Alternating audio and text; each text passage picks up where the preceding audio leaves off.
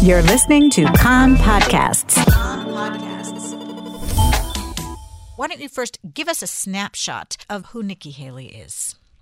She was born to uh, immigrants from India and uh, served as the first uh, female governor of South Carolina.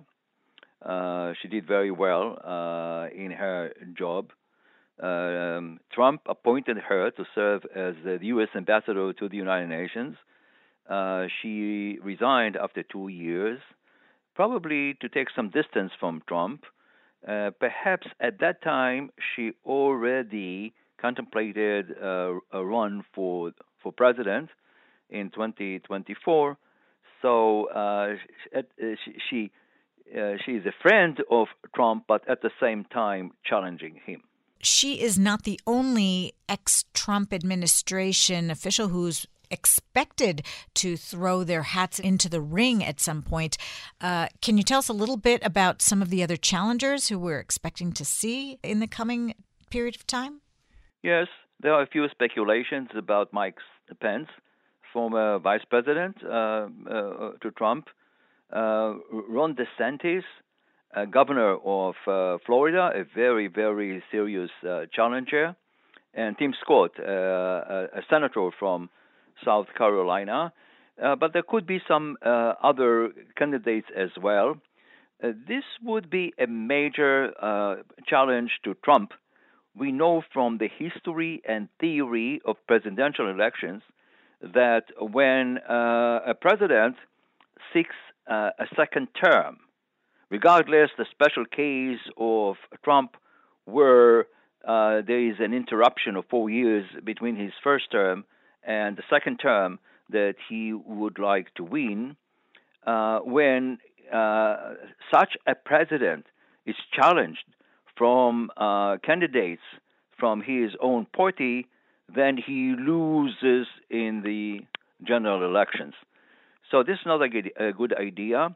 It's interesting to note that Nikki Haley said there must be a need for a generational change in the Republican Party. So she she's she's not challenging uh, Trump's qualifications for the job, but she's saying uh, you're going to be 78 years old in 2024. You are too old, uh, and we need some um, new blood uh, in the Republican Party running for president given the Republican Party since the Trump era, uh, is there a sense of where the party is going, what it needs, which of these potential candidates would resonate with what's happening there now? Trump is still uh, very strong uh, uh at the Republican Party. This is why Ron DeSantis uh, is a very, uh, a very serious challenger because Ron DeSantis is a Trumpist without the legal uh, uh, burden uh, of Trump. and I believe that all the candidates would like to capitalize on Trumpism, which is still having a very serious hold on, on, the Republican Party, but would distance themselves from his conduct and behavior. At this point in time, do you think Haley can pose a uh, can be seen as a serious contender for the nomination? Uh, this is a this is an excellent question. Uh, I think that the United States is not yet ready for a female president. But in order to be even a candidate to vice president, you have to declare uh, your candidacy uh, for president. In in the last uh, public opinion poll, taken by Reuters just uh, the other day, Trump uh, is still strong, got 43%, Ron DeSantis 31%, and Nikki Haley only 4%. But this is such, um, uh, it is so early to tell about the primaries. They will begin a year from now. Uh, she could do much better in uh, subsequent month. Obviously, she believes that she she can do it. Uh, she can uh, and I think the reason she announced her candidacy yesterday is simply uh, to be ahead with uh, Republican uh, voters and donors ahead of the other candidates.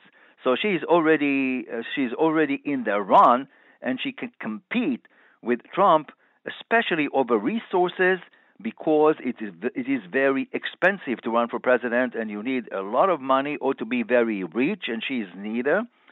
So uh, so I so it's too early to tell.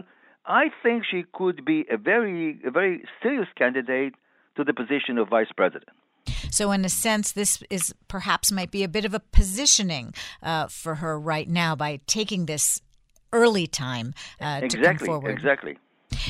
What will, do you think will be the key issues uh, in the election or for the party? Perhaps let's first start with that the uh, contenders will be vying for support, that will be prominent for them. It would be classic Trumpism. And we know that from the announcement. Uh, even Nikki Haley repeated, uh, first of all, the attacks on the uh, on the Democrats. She called them uh, leftist, um, social leftist. Um, those those terms do not uh, represent any any positive image for, for the Democrats and she was uh, she was talking about about le- all kinds of legislation that Republicans uh, uh traditionally support: small government, um, lower taxes, um, and and also she she she was referring to highly controversial issues uh, such as abortion uh, relations between state and religion.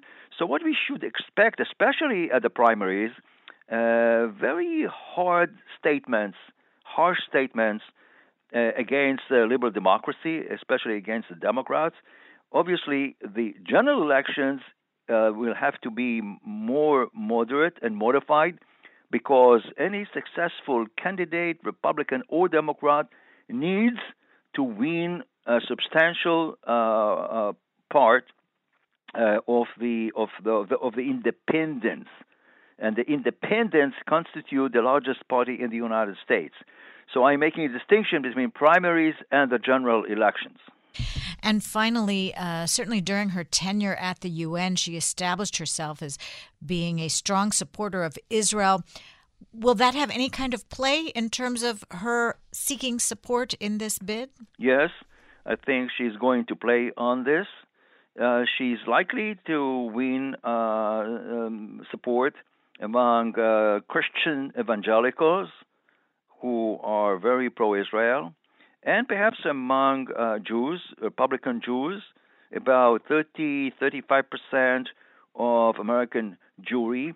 But I need to say that all the present candidates are very pro Israel. Ron DeSantis, Mike Pence, so I don't think that this is going to distinguish herself uh, from the other candidates.